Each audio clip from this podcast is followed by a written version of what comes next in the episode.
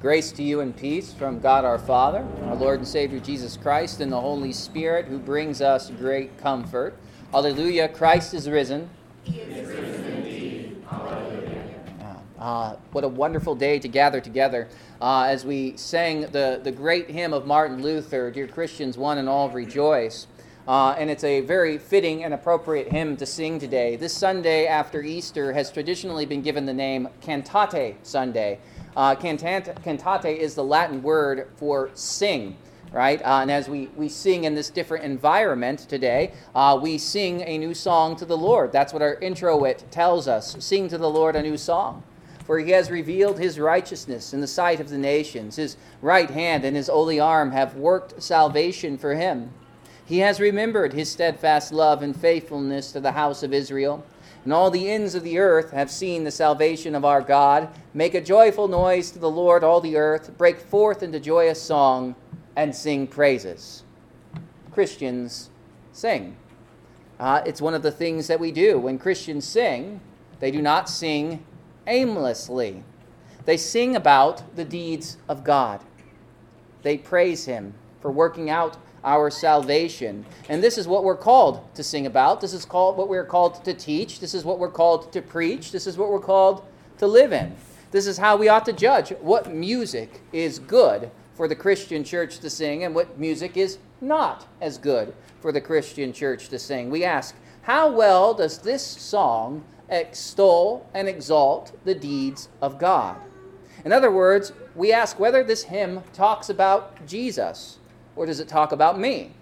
Is it specific in declaring what Jesus has done for me, or does it bury the message of Christ crucified under a catchy offbeat or a personal message? Does it proclaim the mighty work of the cross and the empty tomb, which forgives sinners, or does it declare emotions, mysticism, or personal feelings about God? And most importantly, does the music we sing about align with the sacred scriptures which are given to us by the Holy Spirit? Or does it reflect the rebellious spirit of this age? These are the things we ask ourselves when choosing what song to sing as God's holy Christian church. The form and the content of our Christian music matter. And this is more than just about music, though. It has to do with the whole entirety of our Christian life. The new song that we sing goes over and beyond the church music that we have, and it echoes into every aspect of our lives. The new song that we sing is the song of the gospel of Christ.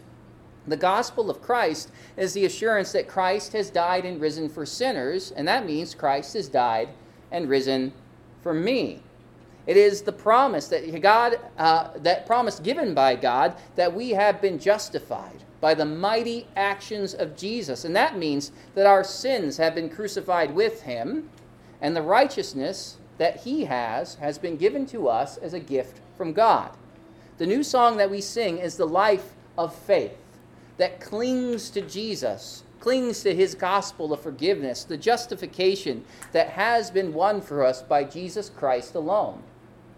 It is the life that acknowledges that we have been bought for a price, that we no longer belong to ourselves, we no longer belong to our sin, we belong to Jesus.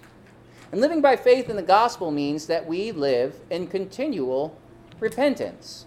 St. Paul describes this in Ephesians chapter 4. He says, "Now this I say and testify in the Lord, that you may no longer walk as the Gentiles do, in the futility of your minds. They are darkened in their understanding, alienated from the life of God because of the ignorance that dwells in them due to their hardness of heart. They have become callous and have given themselves up to sensuality, to greedy, to practice every kind of impurity. But that is not the way you learned Christ, assuming that you have heard about him and were taught in him, as the truth is in Jesus, to put off your old self, which belongs to your former manner of life and is corrupted through deceitful desires, and to be renewed in the spirit of your minds, and put on the new self, created after the likeness of God in true righteousness and holiness." You see that? We sing a new song to the Lord by casting off the old self and putting on the new self, namely putting on Christ. And that means that we cast off the works of darkness that belong to unbelief, and we cling to Jesus. And that is what Jesus is talking to his disciples about in our gospel lesson today. He's talking about how we are made to see him through the work of his Holy Spirit. As Jesus promises that he's going to send his Spirit into the world, he says, "Nevertheless, I tell you the truth, it's to your advantage that I go away. For if I do not go away, my helper will not come to you. But if I go, I will send him to you. And when he comes, he will convict the world concerning sin and righteousness and judgment, concerning sin, because they do not believe in me, concerning righteousness, because I go to the Father and you will see me no longer, and concerning judgment, because the ruler of this world is judged. But I still have many things to say to you. You cannot bear them now. But when the Spirit of truth comes, he will guide you in all the truth.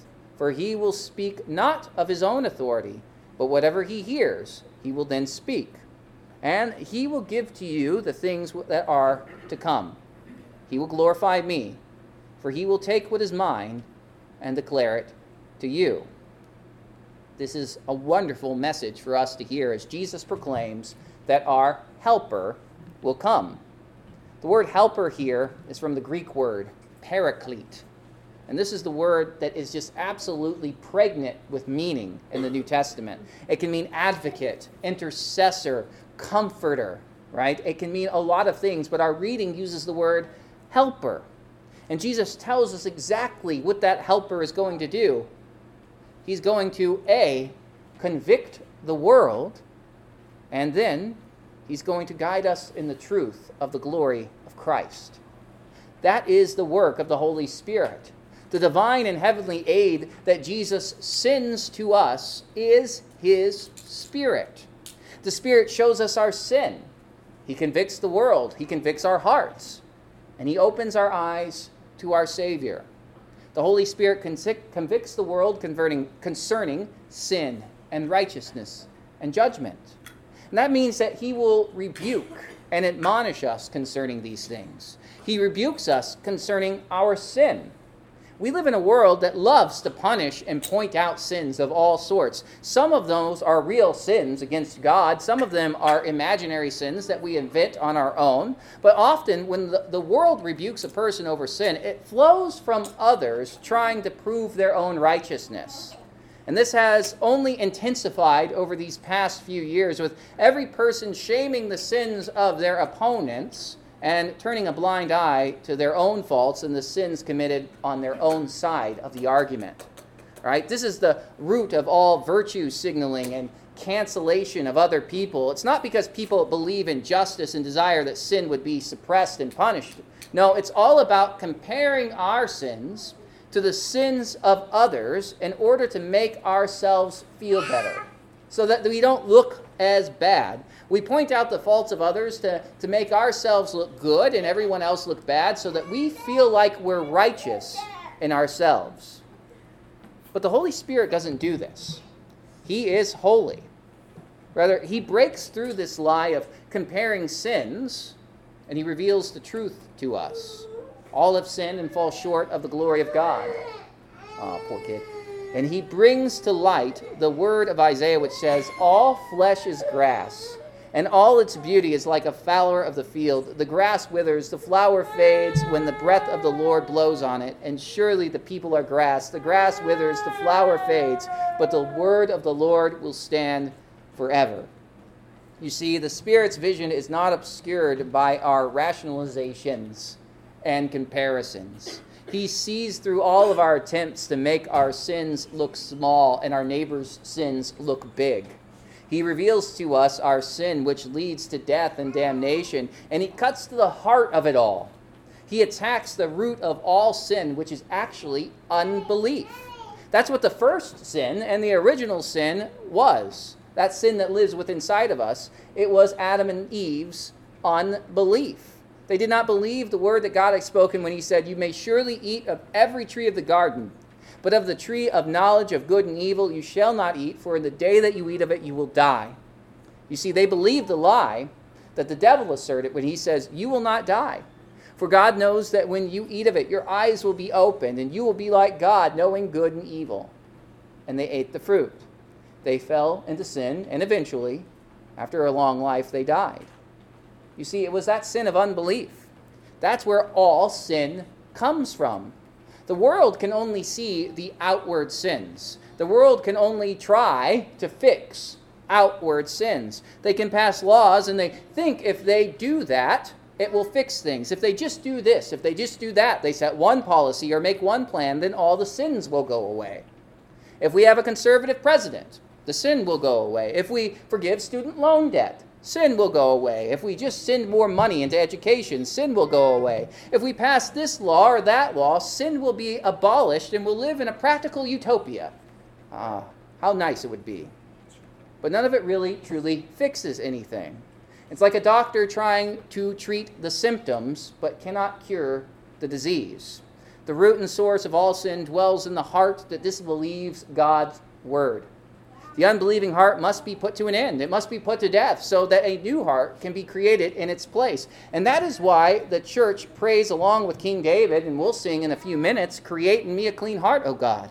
Renew a right spirit within me. Cast not me away from your presence, and take not your Holy Spirit from me.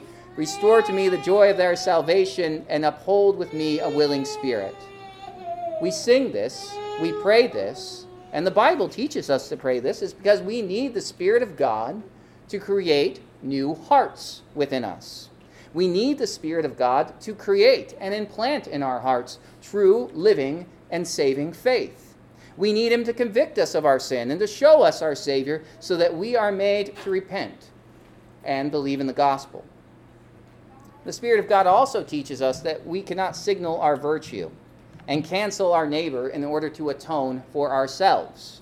We cannot legislate ourselves into righteousness, and we also cannot believe in Jesus Christ, the Son of God, who redeems us by atoning for our sins through His death on the cross on our own, because we are so thoroughly blinded by our corrupted and sinful heart and the lies that we tell ourselves to prove that we are some way on our own, by our own power, good.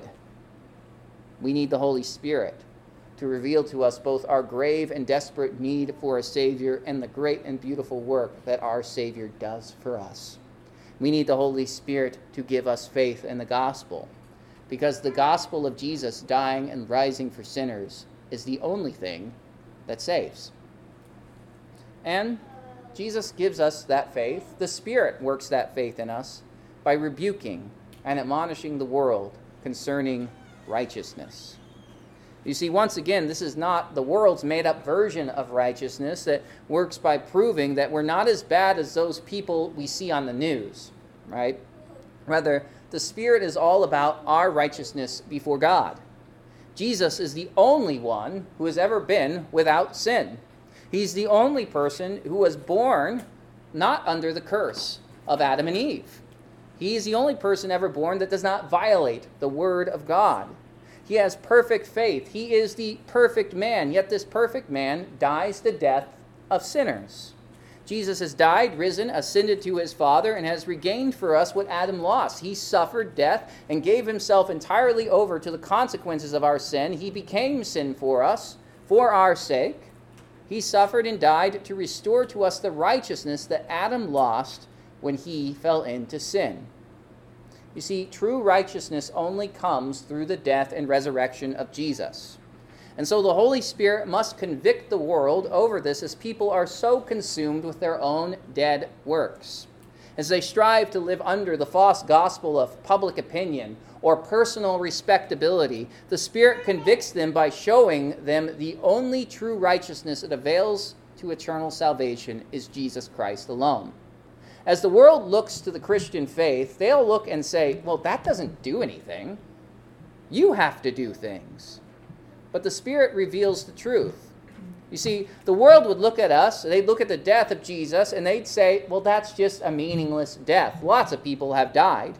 They would look at us, and they would have us look at baptism, the Lord's Supper, the preaching of the gospel, and say, that's just a bunch of empty ritual. It doesn't do anything. They will say, you really believe all that mumbo-jumbo? and they will call our faith problematic and a hindrance to their overall message of social justice or cultural reform. And they will say it is ignorance and superstition. But the Spirit convicts the heart and creates saving faith in the gospel so that we are not left to dwell in the darkness of unbelief. He points us to Jesus, who now sits at the right hand of the Father, and he says, there and there alone sits your righteousness. Believe in him. Look to him. Do not look within yourself. Do not look within your own good deeds. Don't look within your own personal idea of what righteousness is. Look to Jesus. Jesus Christ alone is your righteousness. And finally, the Spirit of God reproves the world concerning judgment. And here Jesus isn't talking about worldly judgment. Worldly judgment is all about civil righteousness. It's about laws that man put together and adjudicates as best as they can. Both civil laws and cultural laws exist in this world, and these laws tell us what is acceptable to say and to do and to practice. They demand that we live in a way that displays our acceptance of these laws. And we obey them, and we shame those who disobey them. That's how culture works. Rather, Jesus is speaking about spiritual judgment that has to do with the soul and the conscience. As God promised that the serpent's head would be crushed, the devil is condemned by Christ for his evil deeds. As the ruler of this world is judged, so is all sin judged with him. As he is the father of lies, as he is the father of unbelief, as he is the father of unrighteousness, Jesus stands in judgment. And he sends his Spirit to declare his judgment over all the works that flow from the serpent. All right? The verdict has been rendered. And now the Spirit of God goes about the work of making that verdict known. He proclaims what God has done to sin.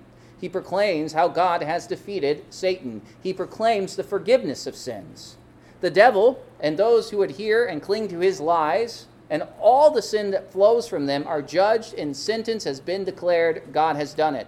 And the last day will come. Satan will be thrown into eternal hell along with all those who reject this verdict from God and dwell continually in unbelief. Some do. This is the greatest tragedy that exists in this world, that there are those who are so hardened by sin and unbelief that they reject the gospel of Christ and the judgment of God.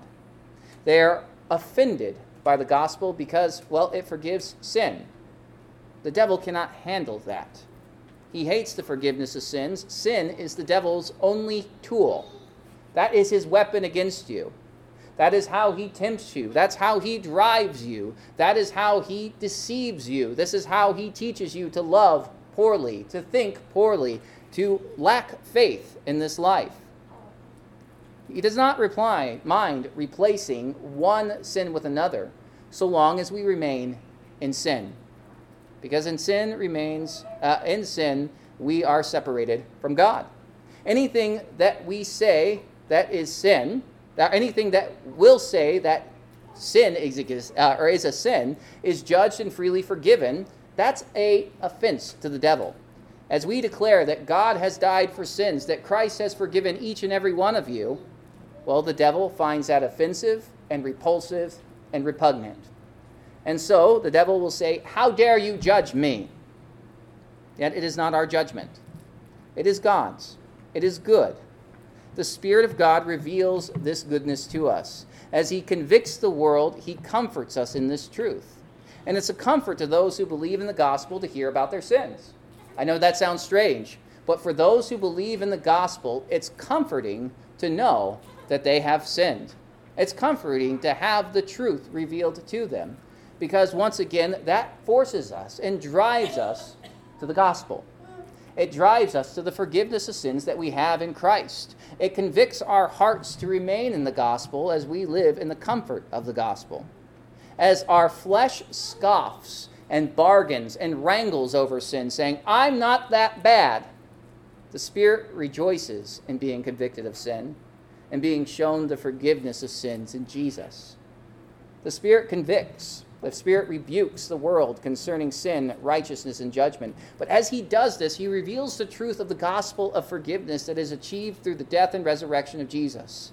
And the big question then, how does the Spirit go about convicting and reproving the world? How does the Spirit show and demonstrate this truth to us?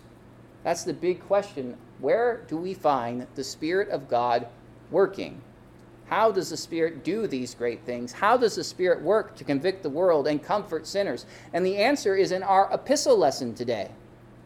As St. James writes, he says, "Of his own will, he brought us forth by the word of truth, that we should be a kind of first fruits of his creatures.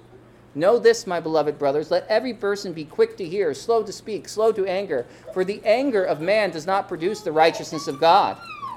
Therefore put away all filthiness and rampant wickedness, and receive with meekness the implanted word, which is able to save your soul." It's the implanted word of truth. That is where the Holy Spirit works. That is where the Holy Spirit plants faith, convicts sin, comforts sinners. It's the Word of God that convicts the world. It's the Word of God that comforts you. It's the Word of God that gives you faith. It is the Word of God that sets the truth right before our eyes. It's your Bible. It rescues you from unbelief. It cures you of self-righteousness. It comforts you with the good and gracious judgments of God. It sets eternal salvation before your eyes and plants it deeply into your heart. It kills the old sinner and makes us alive again through faith in Christ. It gives you a new birth of water and the Spirit. It creates a clean heart within you. It shows you your sin. It reveals your Savior. James tells us to receive this word with meekness. That means that as we stand in this world, as we stand surrounded by temptation, as we stand tempted to self-righteousness, as we stand tempted to self-aggrandizement and all sorts of other things, we stand with meekness before the Word of God. That means that we are humbled by the Word of truth, and we receive it in simple faith. And that faith is worked in us by the Holy Spirit of God. That means as the Word declares and points out a deficiency or weakness in ourselves, we say, "Amen, Lord, thank you." When the Word points out a sin that nags in our lives, we say, "Amen, Lord Jesus." And when the Word of God declares, "Your sins are forgiven you," we say, "Amen and Alleluia, Lord Jesus, thank you." In the Word, the Helper shows us Jesus. In the Word, the Paraclete reforms our lives. He gives us saving faith in Christ. Any belief, work, or action that is not built upon Jesus will fall. It will be corrupted by sin. There is no doctrine that we confess, no corporate work of the church, and no individual work of piety that we can cling to apart from Jesus Christ alone. He's the source of all goodness. He's the source of all truth. He is the source of all righteousness and holiness. And that is what every word of the Bible teaches us. It is all about Jesus. It's all about his coming into the world, his birth, his life, his death, his resurrection, his ascent into the Father, and his final judgment on the last day. It's all about what he saves us from and how he is even now recreating us and making us into new images of himself. And he makes us into new creations. He forms us into new people.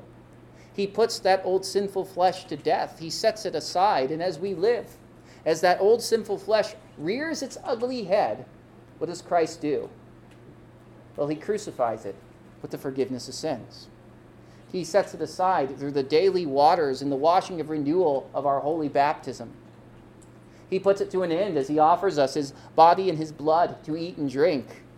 He sets it aside as he says, "This is no more. I have forgiven, I have paid for it." And though those dead works pop up in your life, though sin is an ever-present struggle for you, I have overcome it. It is judged, it is gone, and I am making you into a new person. St. Paul puts it this way, he says, "Therefore, if anyone is in Christ, he is a new creation. The old has passed away. Behold, the new has come." And this is done by the forgiveness of sins. You are remade into something altogether different by the work of Jesus. He sends his Spirit to both convict and to comfort you. He calls you to repentance and forgives your sins. He reveals the sin in your heart, in your mind, in your life, in your action, And then he says, I have taken that sin away from you. It's gone. It's forgiven. And as he does this, the Holy Spirit works to comfort us.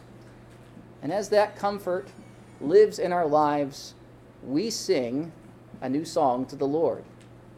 The song of righteousness of Christ, the forgiveness of sins, repentance and faith, enduring hope and everlasting life. The new song we sing to the Lord is all about Jesus. He is the new song that we sing. He is the life that exists within us. He is the new creation that boils up within our hearts and in our souls.